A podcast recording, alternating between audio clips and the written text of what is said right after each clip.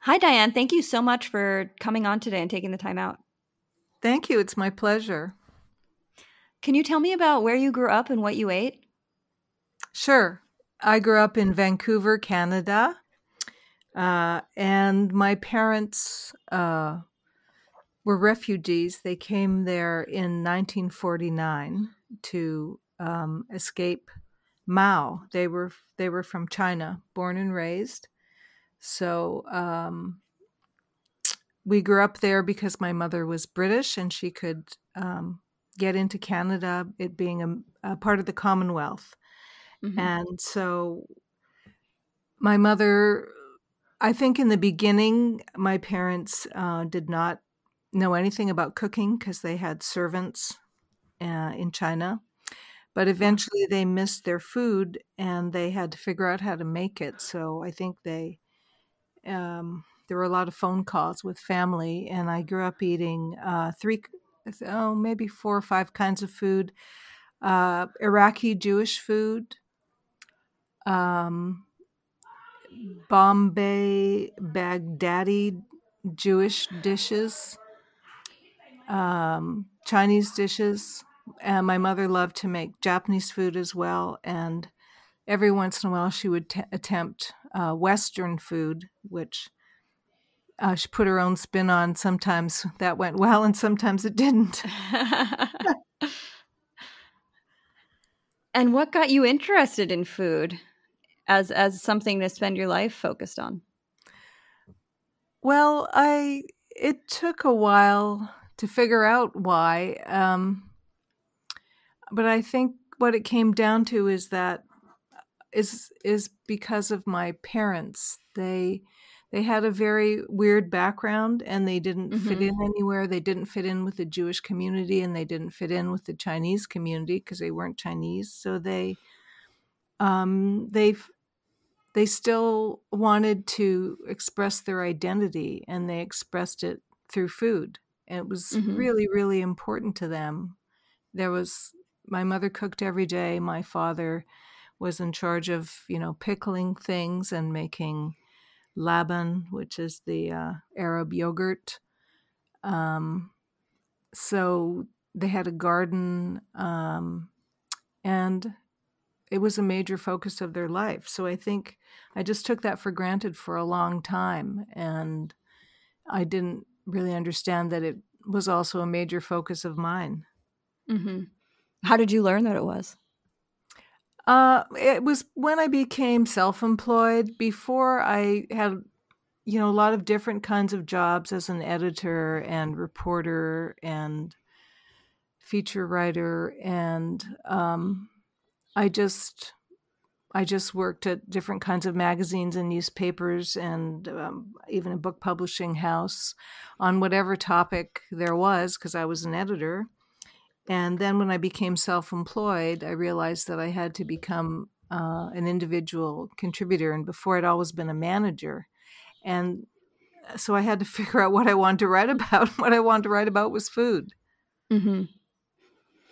Right. And, and you, yeah. I, I, mean, what, wait, how, what has made you focus on food for so long? And, and you know, I, I mean, I, I'm sure we'll discuss this, but food media is not a really easy or welcoming place. And and you know, so what has kept you writing about food all this time? Well, I actually I haven't been writing about food that much early in my mm-hmm. career. I I wrote restaurant reviews. I wrote a lot of service pieces. Um, I wrote a column, a recipe column. Um, but then because I had such a long career as an editor and I missed working with writers, I got more interested in in working with writers. So most mm-hmm. of what I write about is um, is how to be a food writer, right? In all its glorious guises, and how there are so many parts to it. It's there are endless subjects to keep me interested food and politics, food and identity, ethics, how to write a good recipe, how to get a book deal, how to make a living, how to grow your blog. Um, it's endless. And mm-hmm. so I've I've never been bored. Yeah, and you've just come out with the fourth edition of your book, Will Write for Food. You know, what has kind of changed in your motivation and your approach to this book since the first edition in 2005? Uh, well, I started teaching food writing um, at Book Passage, which is a, a big bookstore here in the San Francisco Bay Area. And I couldn't find a book on food writing.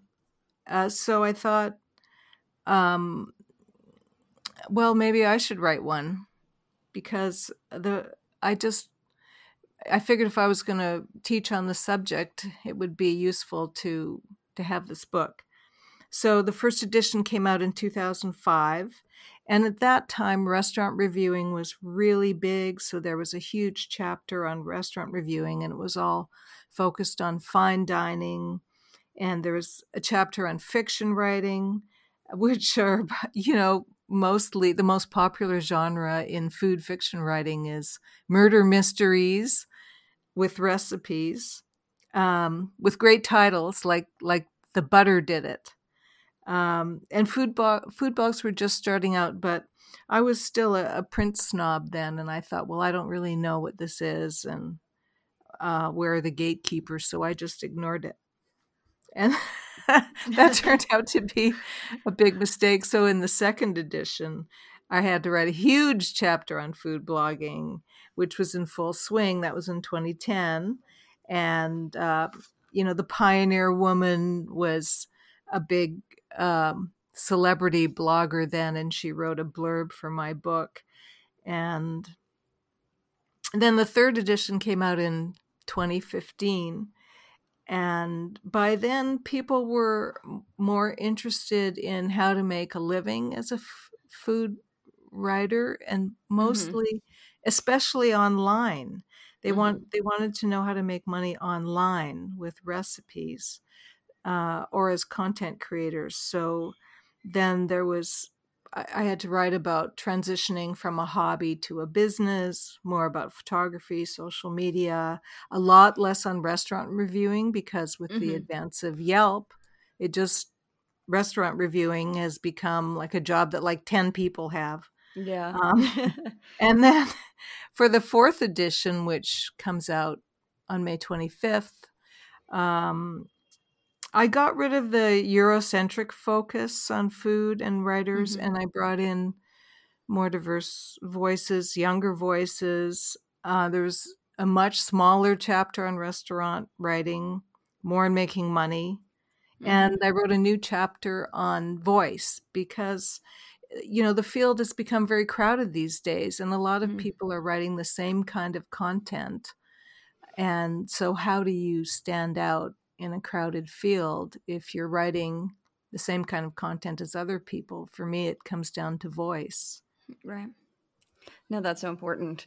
Um, and you know, you also have your blog. You also send out a newsletter. You know, why have you gone sort of an independent route with with your work? Well, I started the blog in 2009 because um, I knew I was going to have to write about food blogging and mm-hmm. i felt like if i didn't jump in i was never going to understand it so i mean i did jump in but i didn't start a food blog i started a blog about writing mm-hmm. particularly mm-hmm. food writing and at first i did it twice a week uh, short posts about whether blogging is journalism, how adapting a recipe doesn't make it yours. It was really fun because in those days, people weren't on social media as much and so right. i could i would regularly have like 50 or 80 responses and i would get in like theoretical arguments with people i remember having a big argument with Shauna Ahern about whether blogging was journalism, all like in the comments going back and forth. and uh, Paula Wolfert was one of my first commenters. So that was a it was a really heady time. Um, and then for the newsletter, I started that probably 10 years ago, but but then it was just for anyone who had been a student of mine or a client. Um, but now it has a bigger audience than my blog. And wow. both of them together have been they kept me on a regular writing schedule, and which is really mm-hmm. important because um, I, I don't want to just um, be an editor and a coach for people. I want to keep my writing practice, and so I've been writing mostly serv- what's called service writing, how-to pieces, opinion pieces, and I bring in a lot of guest posters when they have wisdom to share. Right, and and you know how do you find it now? It, it's over a decade that you've been kind of writing for yourself, writing directly to readers. What have you gleaned in that time from from that kind of writing versus writing for publications? Well, you know, the joy of not having a gatekeeper and writing mm-hmm. whatever you want just can't be underestimated. but um but you still have to be relevant for people right. and um, what I've learned is that uh, this is something I learned as a writer early on. I think when I was doing restaurant reviewing, what I learned was that people may never go to the restaurant, but they still right. want, want, to read my review and they wanted to be entertained. Mm-hmm. And I think I'm still learning about entertaining people. I tend to be very serious. and you are too, right? But um, but entertainment is a huge part of writing for people right and it, so it, it always has to be an element i'm still figuring that out i'm still figuring out how to be personal and not mm-hmm. just mm-hmm. Talk about what's going on in the industry like how much of myself to reveal right and of course you know social media only amplifies that issue yeah, I think. Yeah, I don't know. I hope I'm not serious. I hope I don't come off serious. really? The funny, yeah. The funny thing is that like I'm not a serious person, like as a human being. So it's interesting, like that my writing that is popular is very serious, and it's a little bit frustrating to me because I think I am trying to balance within one audience a few different ideas of what people want from me.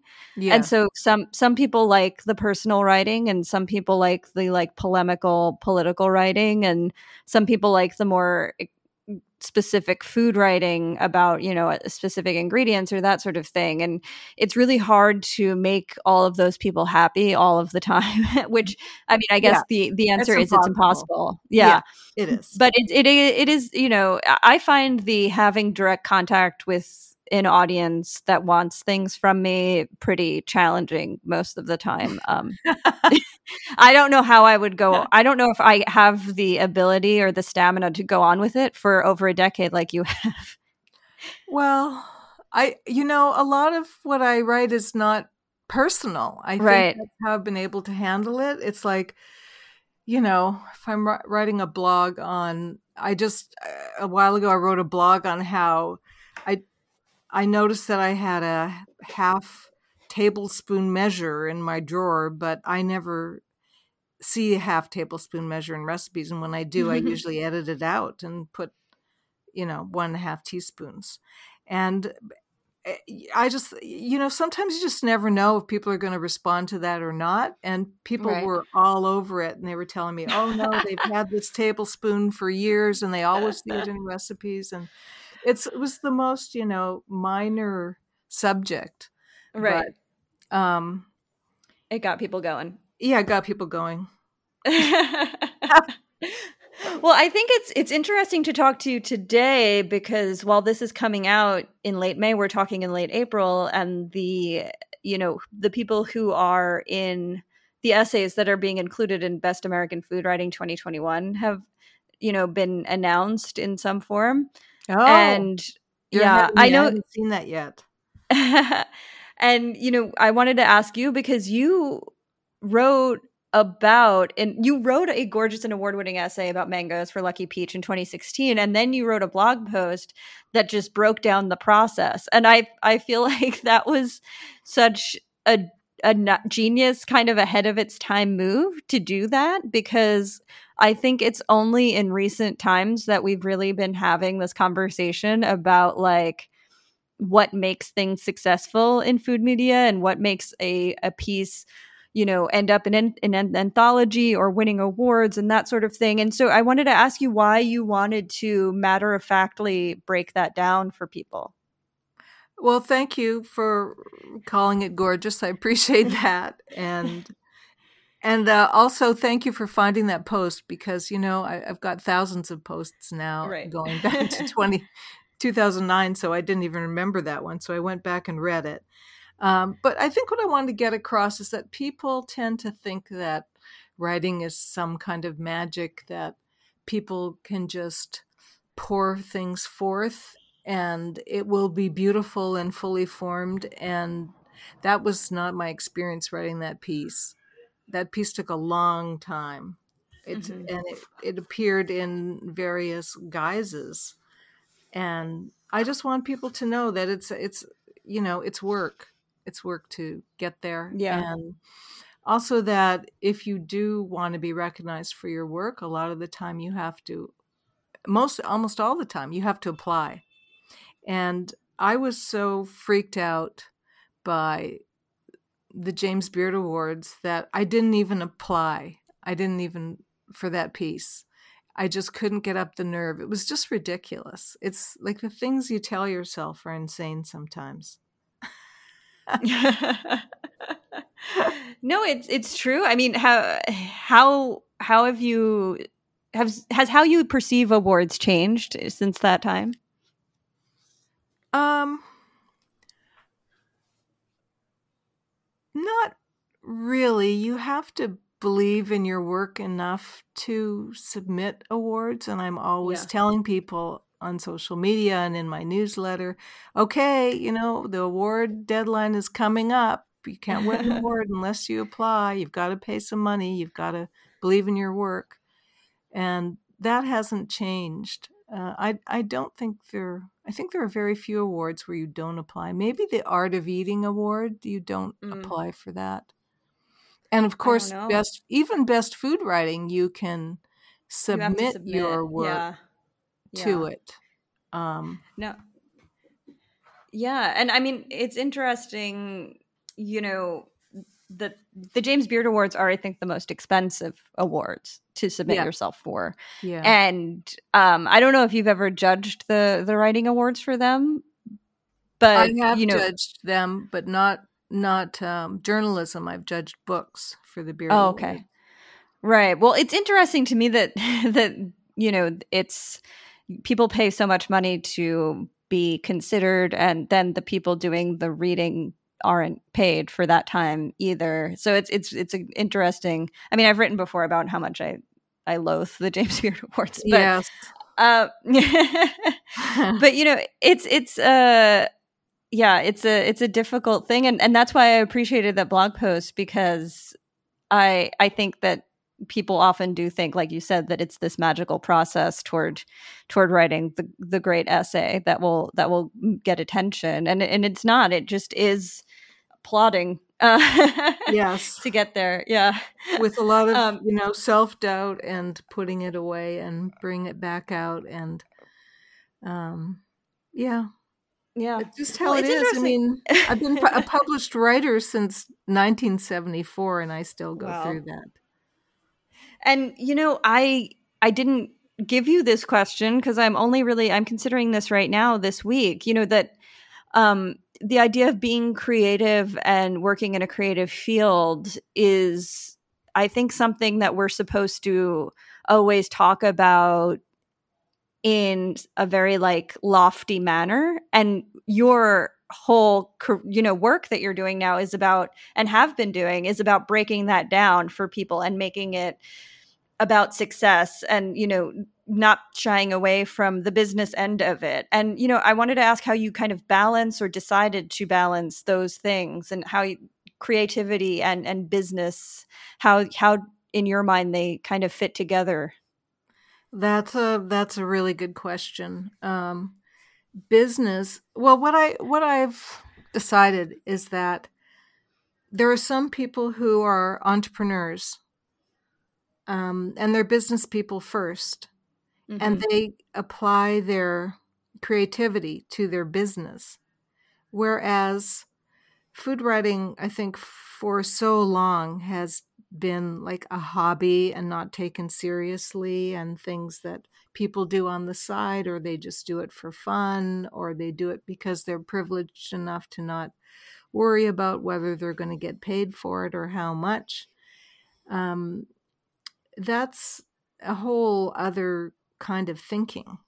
Um, right.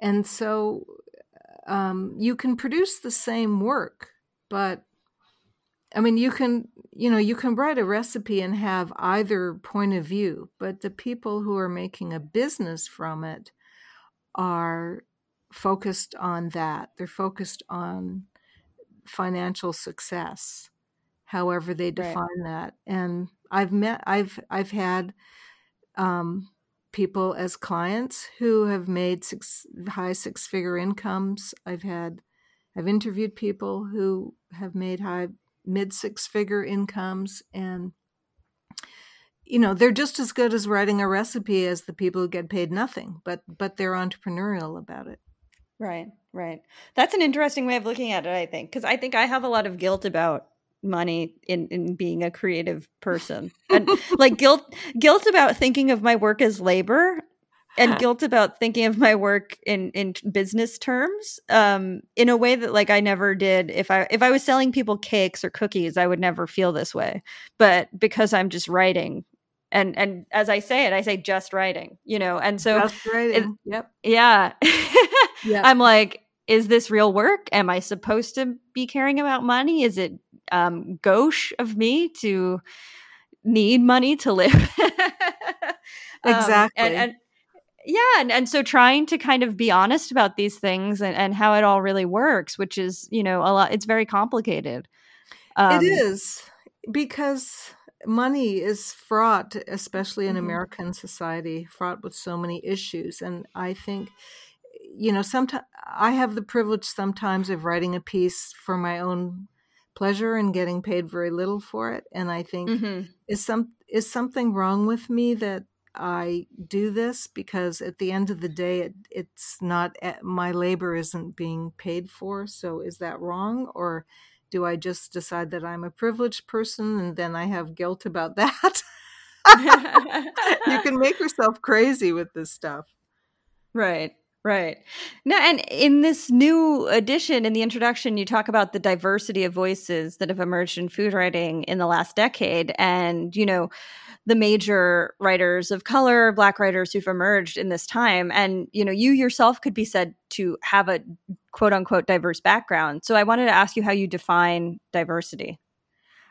Uh, thank you. So, first, I'll define it for the book. So, my sure. editor and I spent a lot of time on how we were going to define it and she was very helpful so of course there's you know bipoc which means black indigenous and people of color but that's not everybody so there's also lg i just looked up the new abbreviation lgbtq qiaap mm-hmm. lesbian gay bisexual transgender transsexual queer questioning intersex, asexual, ally, pansexual. Got all that? Yes. so, um, it, you know, I'm trying. I that doesn't. You know, we're leaving out people who are disabled. I I know it's not everyone, but at least we're enlarging who can write about food and how they write about it. And mm-hmm. so I tried to describe the intersection of food writing and and more diversity in the first chapter. Um, and and I don't I don't fit into one category. I mean, I present as a white person, and I have the mm-hmm. privilege of a white person. Um, but my parents were Chinese refugees from who were Iraqi, so um, it's kind of complicated it identity for me is a huge topic and i'm endlessly fascinated by it. You know and i wanted to ask if you've you know faced i mean you just said you you are a white person with the privileges of a white person but do you think that how how do you view the kind of gatekeeping that occurs in food media and and the fact that we have taken so long to start seeing food media more accurately reflect the world at large? Oh yeah it's taken a long time. I mean i, I graduated from journalism school in in 1974 and it was almost entirely white and every job i had the whole staff was almost entirely white and the writers i hired were almost entirely white and um, it's just taken forever to i never questioned it in the beginning i mean it wasn't we weren't having those kinds of conversations um, mm-hmm.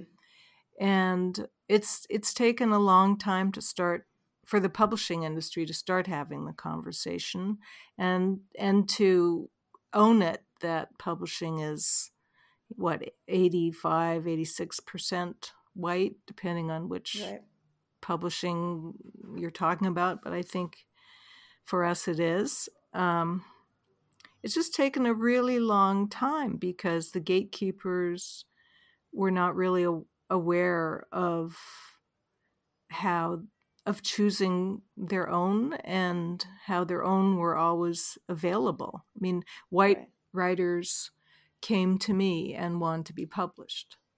Um, and I didn't think about seeking out other kinds of people. Right, right. And For the longest time. You know, and and how did how did that moment of clarity kind of emerge? Well, just in the last few years it's become a lot more obvious that this system has to change and um you know, I've had my own understanding about it also. Uh and and questioning what I could do about it. Uh, last right. year, in honor of um, Black Lives Matter, I um, I, ha- I had I said I would take on five new clients who were interested in food writing, who were all who are all black uh, for hundred dollars instead of eight hundred dollars because I know there's this disparity in the income of white people versus black people and so that was you know that was something new for me to do mm-hmm. that and it went really well i i had i had really terrific people to work with who were um you know or i could just suggest to them they work very hard and it was good. It was a good experience. And now i'm trying to figure out what else i can do. Right so, right. Um, and you know, when how far in advance do you start planning your next edition of the book? Um, well, they've come out every five years. I guess technically it was supposed to come out last year, but because of the mm-hmm. pandemic, they pushed it. So this one is out every on the sixth year. So, you know, I can keep a file of all the stuff I've forgotten to write about. and, and how to rethink what I wrote about. Like I, you know, when I first um, when I first got into food writing, I was absolutely bewildered by the Eurocentric nature of it, and it was so mm-hmm. foreign to me because I didn't know about European food. Um, I was I didn't have the income to go to fine dining restaurants and eat mm-hmm. continental food as it was called at the time, mm-hmm. and uh, I just didn't understand why everyone was so excited about it. Mm-hmm. and, um, so we've come a long way from that point. Right, right, right. And, you know, for you, is cooking a political act? Certainly. Um, yeah, because you make decisions. You make decisions. Um, are you going to buy organic? And is mm-hmm. that just for your own health or is it for the health of the people who work in the fields and and for the health of the planet uh, can you look beyond yourself and see why that would be a good idea um, you know are you eating a plant-based diet to to for environmental reasons or for your own health mm-hmm. um, are you claiming your food as being from one country or another uh, i just had a guest post about uh, that Nandita Godbole, I don't know if I'm pronouncing her name right, wrote about cultural appropriation. And I realized that I had written a recipe for some, a Chinese dish that my mother made.